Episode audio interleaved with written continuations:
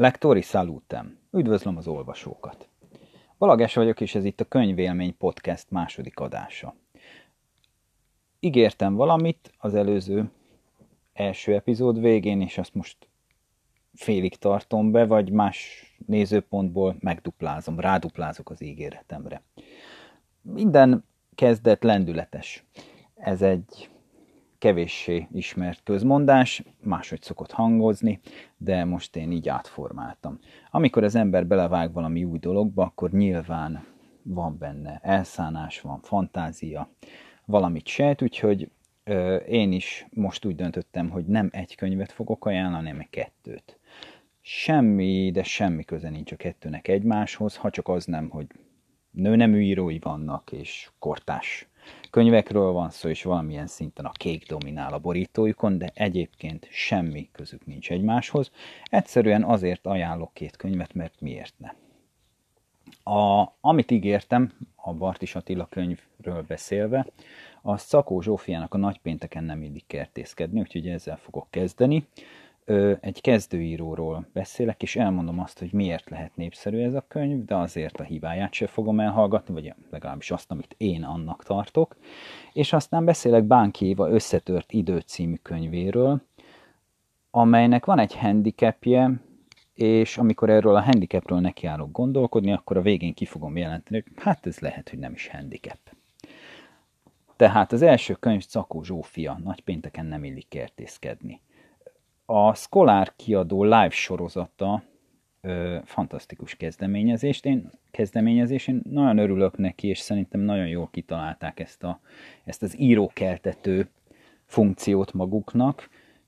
Kezdőírók könyveit adják ki, ö, gyakran első könyvesek, első kötetesek is vannak közöttük, és ö, nagyon jó, nagyon érdekes, nagyon színes sorozatot építenek Szakó Zsófia könyve szerintem az egyik siker, mert nyilván nem látok bele a, a, az eladásokba, de amilyen reakciókkal összefutottam, azok abszolút mértékben pozitívak voltak. Szakó Zsófia valamit nagyon tud. Ö, mert hogy van humora, mert hogy a szövegből süt a vidámság, nagyon jó megfigyelései vannak, és azt hiszem, hogy nagyon odafigyel arra, hogy azt csinálja, amit tud.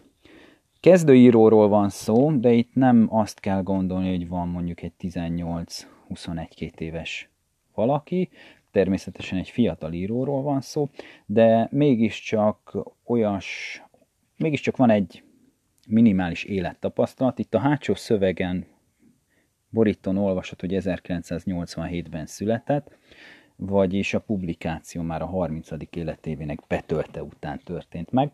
Úgyhogy azért itt akkor is, hogyha semmi nem jelent meg tőle, ugye így könyvszinten, mégiscsak van egy írói érés, meg egy intellektuális érés is, ami, ami benne lezajlott, és ennek van nyoma. A nagypénteken nem illik kertészkedni, megfogadom magamnak, hogy a címét nem mondom ki többet, két szálon fut. Felváltva vannak epizódok benne. Az egyik fejezet a múltat, a gyerekkort idézi meg, a másik pedig a jelen időt. A, a múlt idő tökéletes, sziporkázó, vicces, kritikus, őszinte, és még lehet sorolni nagyon jó jelzőket. A jelen idő viszont számomra teljes mértékben lapos volt, unalmas volt, és az írói kvalitások egy-egy fejezetet ugyan megmentettek, de az egész az, az nekem nem igazán volt érdekes, és azt hiszem, hogy nagyon sok, ö, hogy mondjam, a szerző által végig sem gondolt, nagyon jó ötlet van benne, amit még a pályafutása későbbi időszakában akár ki is bonthat. Viszont a múlt idő annyira jó, hogy igazából aki elkezdi olvasni, észre sem veszi azt, hogy ezek a kortás fejezetek, ezek mennyire nem tudnának megállni a saját lábukon. A, a könyv tematikája is fantasztikus, egyébként nagyon vicces, hogy próbáltam utána nézni a, az írónőnek, és egyetlen egy interjút találtam vele a, a divány.hu-n. Ebből is látszik, tehát ugye ez egy ilyen könnyed, könnyed női magazin, vagy fogalmam sincs mi a divány.hu, alapvetően magamtól nem szoktam oda menni, csak hogyha így oda visz valamiféle keresés. De hogy, hogy annyira, annyira jó stílusa van, és annyira találó dolgokra, vagyis a jellemző dolgokra annyira találóan reflektál, hogy, hogy szerintem nagyon kép, képes arra a szöveg, hogy nagy közönséget szólítson meg. Egyrészt a 80-as évek vége, 90-es évek mint, mint közelmúlt nagyon sokunk számára élő. És nagyon jól megragadja ezeket a, ezeket a részleteket. Az a fejezet, amelyet kiszoktak emelni, ugye a, a jobbos, konzervatív nagypapa, aki küzd a saját kényszeres vallásosságával, és teljes extázisban van, hogy végre Franco Néróval megnézheti a honfoglalást, végig izgulja az egész napot, hogy mikor kezdődik már végre a film, és aztán persze a végén elbóbiskol a tévé előtt. Úgyhogy egyszerűen bravúros, ahogy, ahogy ezeket a fejezeteket felépíti, és ugye azt mondtam, hogy, hogy igyekszik nem nagyot vállalni. Az ilyen valamennyire tudom, hogy a kezdőírói tanfolyamokon ténylegesen azt tanácsolják, hogy olyan fejezeteket hozzanak létre a szerzők, amelyek a saját lábukon is megállnak. Tehát itt is beszélnek úgy erről a kötetről, mint egy novella sorról. Tehát ténylegesen önállóan kiragadható egységek vannak, amelyek viszont teljes mértékben összesimulnak, tehát nagyon jól össze van dolgozva az egész szöveg, szépen halad előre, egyre többet tudunk meg ennek a főszereplő lánynak a személyiségéről, arról, hogy miért került, miért olyan tulajdonságai vannak, amilyenek, és hát ennek fényében érthető lesz az is, hogy ott van Olaszországban az álompasival összeköltöztek végre, de mégiscsak ez a kulturális sok, ami őt éri, az elgondolkodtatja, és, és nem érti azt, hogy hát kívülről minden klappol, de ő mégse érzi jól magát. Tehát ugye egy ilyesmi szituációról van szó. És azt gondolom, hogy egyébként ez is egy nagyon, nagyon jó felvetés, nagyon jó ötlet, csak ezt annyira még nem tudta végig gondolni. Ezért mondtam azt, hogy ebben vannak nagyon jó magok. Tehát tulajdonképpen a kortásztoriban semmi más nem kapunk, mint ezt a sok élményt, vagy ennek a sok, ennek a kulturális, illetve felnövési soknak az élményét, ami ugye 30 éves korhoz van itt ö, kötve, de tulajdonképpen azzal kapcsolódik össze, hogy, hogy ma már elég általános az a sors, hogy mondjuk valaki 30 éves koráig nem alapított családot, és akkor mégis szembe kell ezzel nézni, hogy úristen, 30 vagyok, akkor most ráállok erre a kényszerpályára, ez az én életem, van-e még választásom, vagy keresgélhetem tovább egyáltalán az utamat. Tehát itt, itt is azért a kötelesség gondolat, a kötelesség szál az nagyon erős, de én, én mondom, tényleg azt gondolom, hogy, hogy ezen a sok megállapításon ő nem tudott túllépni, és az, ami megmenti ezeket a fejezeteket, az szintén a humor, az ilyen karikatúraszerű leírások, tehát amikor az olasz családdal eltöltenek egy napot, és leírja, hogy a kocsitól a lakásig a nem tudom, 47 percig tartott az út, és hogy leírja az olaszoknak ezt a három négyzetméteres konyhában való táncát, ez, ez nagyon-nagyon ügyesen van megcsinálva, de azért a szuper fejezetek, amelyekben sok minden van, sokkal több van egy-egy egy-egy ilyen kis gegnél, vagy egy-egy, egy-egy karikatúránál, azok a múlt feldolgozásával foglalkoznak. És ebben a divány interjúban mondja is Szakó Zsófi, hogy valószínűleg ez a megfelelési kényszer, nem biztos, hogy ezt mondja, de, de ez a kötelességtudat, megfelelés, ezek lesznek azok a témák, vagy, vagy fogalmak, amelyekkel neki még itt az írói pályafutása folyamán foglalkoznia kell, és ezekkel még, még ezeken gondolkodni fog. Na most ténylegesen, valószínűleg már elég sokszor mondtam, de nagyon fontos ez a derű, ez a humor, amivel, az a szeretet, amivel ő megjeleníti ezt az egész 90-es évekbeli magyar közeget. És nagyon jó, hogy ott van a fővárosi liberális nagybácsi, meg ugye ez a ez a nagypapa mániás templomba járásával és magyar fórum olvasásával, a, és a nagymama persze egyik helyre se, tehát egyik kalandra se kíséri, se az újságot nem olvassa, se a templomba nem jár vele.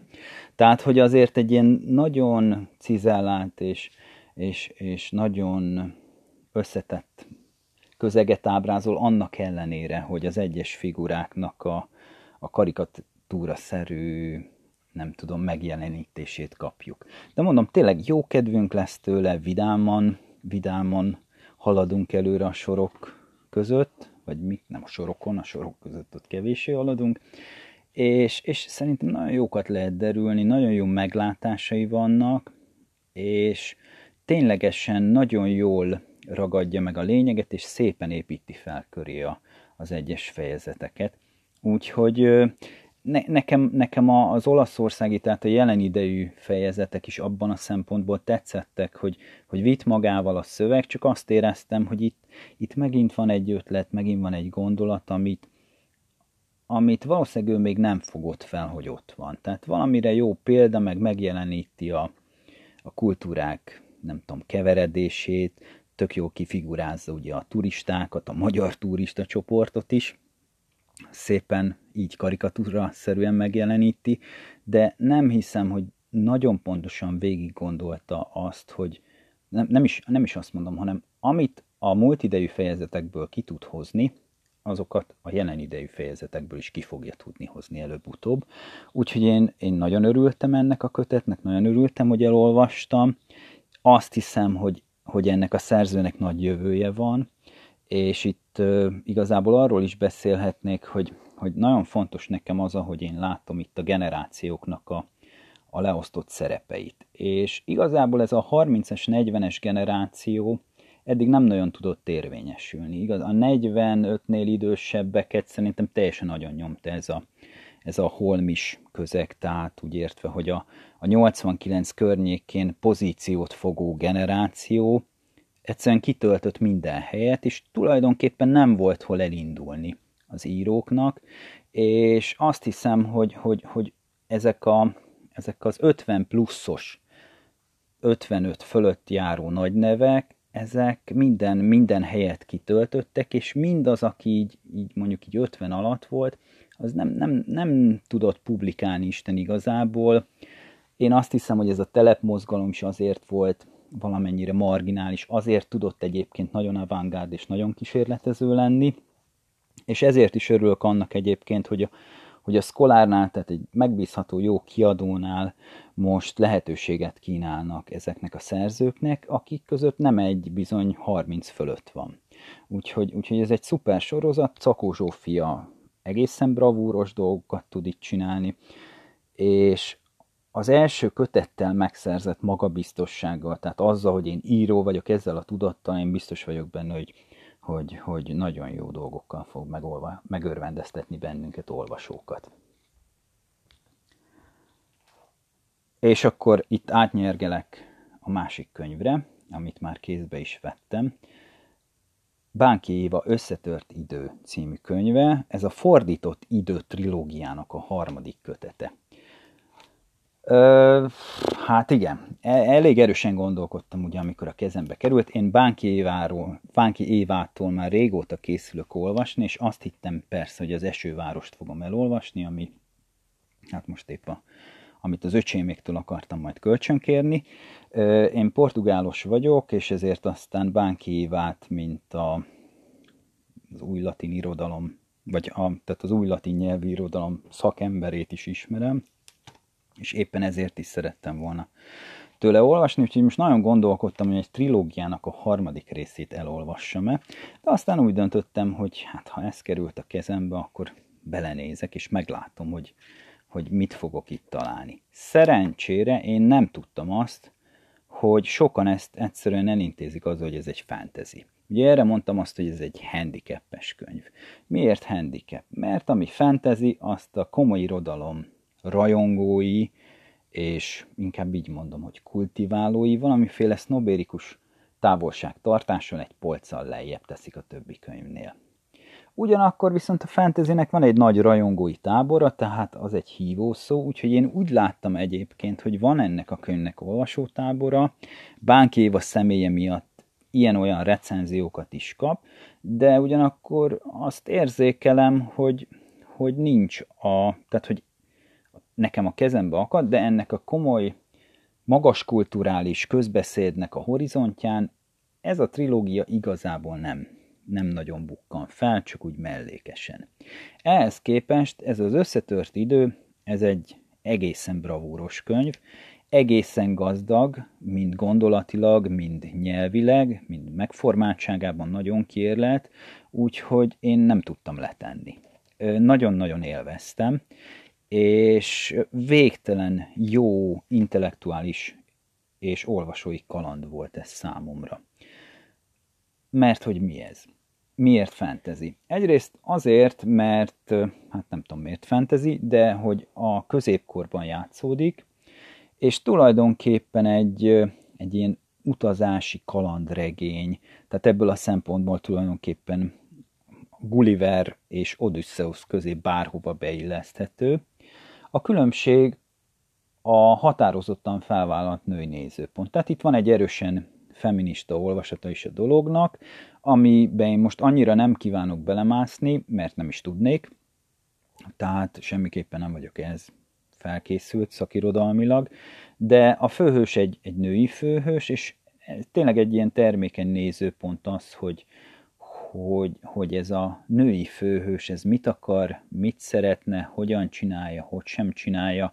Nagyon érdekes összemérni mondjuk Odüsszeusszal, ugye a leleményes Odüsszeusszal, aki szintén túlél mindenkit, ahogy ez a Riolda is tulajdonképpen túlél mindenkit, de, de ezek a kalandok is azért nagyon egyediek, és nagyon, nyugodtan lehet azt mondani az egészre, hogy ez egy furcsa könyv. Nem tudom én sem megmondani, nincsenek még kérlet végeredmény mondataim, hogy, hogy mitől, hogy hova tudom én ezt rakni, vagy hogy hogyan lesz ez furcsa számomra. Ö, egészen változatos az, hogy, hogy ilyen kis banális párbeszédek vannak benne, aztán utána jön egy nagyon költői leírás, aztán egy ilyen, egy ilyen fantázia helyet találunk. Nagyon érdekes ugye itt a főcímben is ugye ez az összetört idő és a fordított idő sorozatnak ez a harmadik kötete. Tehát maga az időről való gondolkodás, az időkezelés is nagyon különleges, és akkor ugye itt el lehetne intézni azzal, hogy a, a középkor az, az milyen időképpel, milyen földrajzi vagy világképpel rendelkezett, és, és hogy a, föl, a középkori, de még ugye hát egészen későig, de ha én elmegyek mondjuk gyalogtúrára a Bakonyba, akkor valószínűleg én is betok arról számolni, hogy milyen téridő csúszásokon estem keresztül, és hogyan dilatálódtam én meg az idő. Tehát, hogy mindaz, aki kalandra indul, az ugye egy ilyen sajátos téridő kontinumba kerül bele, és kicsit ugyanúgy kiesik az időből, mint hogyha az űrhajójával indulna el. Ugyanígy van itt is, hogy, hogy, hogy Riolda a végén az utódairól, tehát a saját utóéletéről, a családjának az utóéletéről olvashat. Úgyhogy nagyon-nagyon furcsa játék van itt az idővel, és ilyenkor, ilyenkor én azt szeretem, hogy, hogy kérdésekre és további vizsgálatokra ingerel a mű. Tehát az, az egy nagyon jó érzés, amikor olvasunk valamit, és van valami, amit meg tudunk ragadni, hogy azt nem értjük, vagy azt jobban szeretnénk érteni. Tehát nem ez a totál homályköd van, nem is az van, hogy oké, okay, jó, kipipálva tudok mindent, átlátom, sítsúgy, hanem, hanem vannak benne ilyen érdekességek, hogy olyan jó végiglapozni, hogy hogy is van itt ez a női karakter, akkor ez most ugyanolyan, mint, mint egy mint egy Odysseus, vagy vannak itt valamilyen egyéb jelentős eltérések, vagy csak egyszerűen így nem tudom, át van operálva nővé. Ugyanez, hogy, hogy ezek, ezek a pikareszk történetek, vagy pikareszk felépítésű szerveződésű műveknek a sorában mennyire simul be ugyanez, hogy, hogy, hogy az időkezelését végigolvasni, hogy akkor hol törik meg az idő, hol gyorsul be, hol lép ki Riolda mondjuk a külvilág idejéből, hol lép vissza bele. Tehát nagyon-nagyon érdekes kérdéseket lehet feltenni. Ugyanakkor azt szeretném elmondani, hogy amit nem élvezett olvasni, ott aztán kérdezhetünk. Én azt szerettem ebben a könyvben, hogy rendkívül gazdag nyelvileg, nagyon jól meg tud lepni. Itt is vannak ilyen, ilyen csodás mondatok, amelyek, amelyek csak a szépségükkel nyűgöznek le, máskor pedig egy ilyen aforizmaszerű, szinte már közhelyes bölcsességet találunk, de tényleg, hogyha felcsapjuk az első oldalon, tehát eleve az az első rész cím, hogy a, a ködön túl, ugye jól emlékszem, igen, és akkor az, hogy az ember emlékezetről van szó, így kezdődik. A szorgok, ugye ez a nép, ember emlékezet óta a szigeten éltek. De csinyán kell bánni ezzel az ember emlékezettel. Töprengett riolda. Tehát csinyán kell bánni ezzel az ember emlékezettel. És innentől kezdve már a gondolkodó emberbe beindít valamit, hogy, hogy igen, mi is ez az ember emlékezet, hogy az, az mit jelent és akkor ennek a bekezdésnek ugye az is a vége, hogy minden valamire való dédapa óriás, minden dédanya tündér a legmegbízhatóbb beszámolók szerint. Mit tudunk a saját családunkról, mit tudunk a saját dédszüleinkről, jó eséllyel talán csak a nevüket. És nyilván egy, egy írásbeliség előtti kultúrában egy dédszülő, az egyik kiragadott dédszülőpáros, az valamiféle ősapa, ősanya jellegű ö, attribútumokkal ruházódik fel. Hát mi mással? A turultól származik az egész családom, vagy a medvétől, vagy a pillangótól, a fene tudja. Úgyhogy Rioldának is vannak ilyen gondolatai, hogy nem nagyon derül ki, hogy kik az ő szülei, meg egyáltalán az is nagyon érdekes, hogy erre a szigetre hogyan hordta össze a, a, a népeket a szél, ugye a férje is egy idegen, és akkor még ott vannak az őslakók, ezek a szorgok, akik közé a királynőri oldal csak úgy félig meddig sorolódik be. Egy kicsit ő is idegen, egy kicsit helyi figura. Szóval, szóval ez egy nagyon-nagyon különleges könyv, amit tényleg nagyon tudok ajánlani mindenkinek, és még számos, számos kérdést vet fel bennem tényleg meseszerű, néha olyan, mint az Ezer egy éjszaka meséi. Persze ebbe is van démon, máskor egy ilyen viking kalandregény, ahol így mennek a csónakokkal, vagy a hajóval, aztán tényleg ilyen zombilendszerű gegek is vannak benne, vagy ami nekem úgy tűnik. De ténylegesen egy nagyon gazdag nyelve van ennek a szerzőnek, tehát csak most felcsapom valahol mintha mi sem lenne annál természetesebb, hogy egyszer csak megviselt, fekete hajú, viola színszembogarú idegenek pattannak elő a sziklákból, a parasztasszony rájuk mosolygott, és kántálva egy bizonyos Rigoberta asszony kegyelméről ráradozott. Mintha eme hölgy ajándéka lenne a jó termés és a késő nyári napsütés. Nincs ebbe semmi különös, csak nagyon jó lejtése van a mondatoknak, szereti ezeket a halmozásokat, két-három jelzőt is így egymás mellé tenni. Én, én, én nyelvileg is nagyon-nagyon élveztem. Igen, az ilyen ravasz ánok teremtés nem érdemel együttérzést. Egy ennyire izgága perszóna még a halála pillanatában is megpróbálná kijátszani, aljasult beleharapni a kezedbe, aljas, bocsánat, aljasult beleharapna a kezedbe, a gyengéden megpróbálnád áttölelni. A legtöbb asszony meg sem érdemli, hogy a halál katonája egy ilyen derék fiatalember emlékezzék rájuk. Ö, szóval egyrészt ténylegesen van egy ilyen feszültség az olvasóban, hogy akkor most itt egy ilyen Conan kalandot, kalandot olvas, ugye Conan a barbár, vagy, vagy egy középkori krónikát. Egy kicsit ez, egy kicsit az, és én nagyon szeretem azokat a műveket, amiket tulajdonképpen lehet Conan a barbárként olvasni, és lehet egy ilyen krónika parafrázisként is olvasni.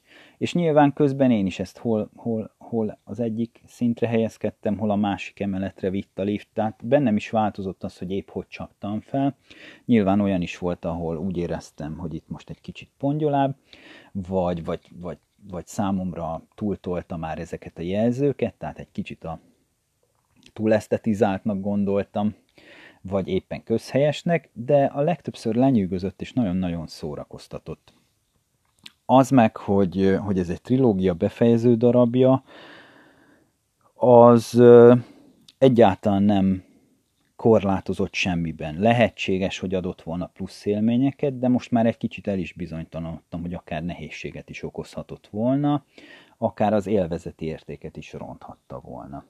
Úgyhogy én biztos vagyok benne, hogy előbb-utóbb, nem, mégse vagyok biztos. Tehát pont amiatt, amit mondtam, nem vagyok biztos, hogy mostanában be fogom szerezni a, az első két kötetet, továbbra is az esőváros lesz így a, az utca végén két kanyarral később, amit szeretnék majd elolvasni, és, és aztán azt meggondolom, hogy itt a fordított időt, meg az első dort időt, azt mikor olvasom el, de, de ezt viszont tiszta szívvel és nagyon-nagyon nyugodtan ajánlom mindenkinek, azoknak is, akik szeretik az ilyen kalandozósabb történeteket, és azoknak is, akik viszont szeretnek azon gondolkodni, hogy hogy van egy műnek az időszerkezete, vagy egyáltalán az ilyen női főhősöknek a karakterisztikáját szeretik valahogy végig gondolni, összehasonlítani más művekkel. Szóval ez tényleg nyelvileg egy pöpec munka, és, és én nagyon-nagyon örülnék annak, hogyha egy ilyen intellektuális közegben egy vizsgálati tárgy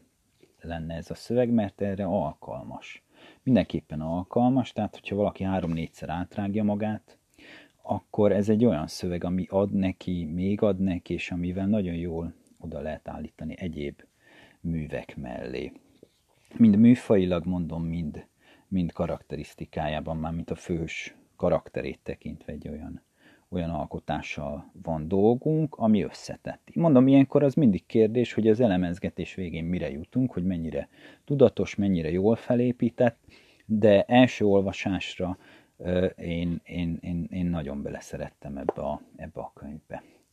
Úgyhogy ez, hogy Szakó Zsófia és Bánki Éva is nagyon jó élményt adott nekem, az összetört idő az egy készmű, az, egy, az tényleg egy fantasztikus dolognak tartom. Szakó Zsófiától meg mondjuk azt, hogy alig várom, hogy, hogy a következő novellás kötete vagy regénye megjelenjen. Jó olvasást kívánok mindenkinek!